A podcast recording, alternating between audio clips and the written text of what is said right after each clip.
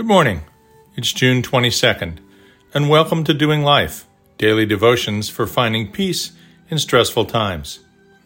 This is the audible companion of the book by the same name. Today's topic is Washed in the Blood. For God so loved the world that he gave his only begotten Son, that whoever believes in him should not perish but have everlasting life. John 3:16. 28 years ago, I was sitting on the dock at our lake house on Cypress Springs in East Texas. I had a fishing pole wedged under my leg, a good book on my lap, and our Labrador sitting at my feet. The kids were screaming as usual, bouncing on the trampoline just up the hill. There were a few sails on the lake and more than a few sea-doos. In short, it was a beautiful, lazy summer Saturday until the timbre of one of the screams took on a distinctly different pitch. The dog turned and went barking up the hill to the house, and as I turned to see what was making the racket, the first scream was joined by another, but this one hollering my name. I bounded up the steps to the open back door, and I still remember seeing the floor of the mudroom completely covered in blood, and I mean completely. My four year old son was lying on the linoleum floor, screaming as loud as a human can scream through sobs, and his mom had a beach towel wrapped around his lower right leg. My five year old daughter was standing in a soaking wet bathing suit with a towel pulled up over her chest, also crying, but not quite as loudly as her brother. I took a quick look under the blood soaked towel, reapplied pressure, picked him up in my arms, and said, Everybody in the truck. Kelly, you're up front with me.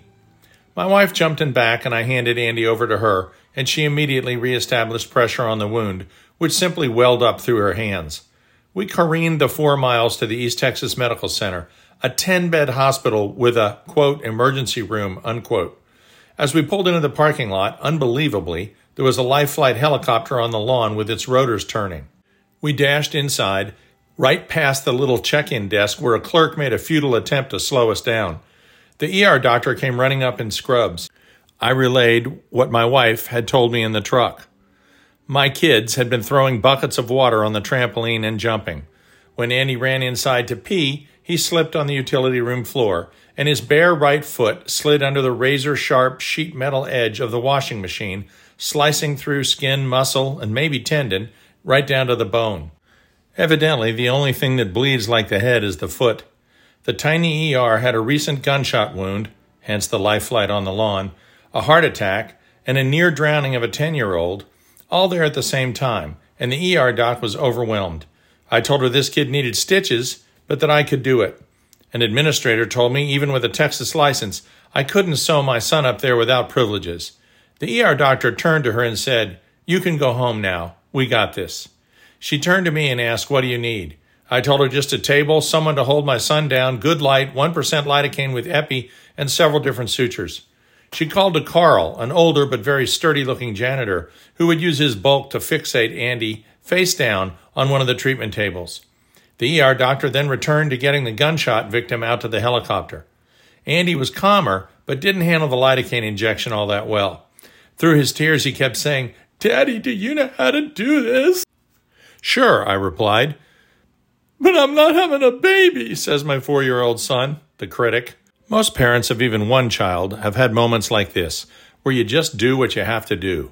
Luckily, no tendons were severed, and although I got the bleeding stopped and the skin back together, had a plastic surgeon done the repair like I did, he probably would have been sued. The point is that you would do anything for your child. A parent's love is absolutely unconditional. So, that being a given, what would it take for you to allow your child to be crucified in order to save others? It's kind of hard to wrap your mind around it, isn't it? That's how much your Heavenly Father loves you. When you look at one of your children and know you would gladly step in front of a train for them, that's a shadow of the magnitude and quality of the love we're talking about. Paul's language in Romans 8 and 9 in terms of being adopted as sons and daughters must not be taken lightly. Next time you feel threatened or locked out or unloved, remember who's your daddy. But God demonstrates his own love toward us, that while we were still sinners, Christ died for us. Much more then, having now been justified by his blood, we shall be saved from wrath through him. Romans 5 8. Dear Heavenly Father, we love you because you first loved us. We praise you that you have made us equal sons and daughters of the Creator. worthy of the sacrificial love that even we as humans may know from our families. Amen.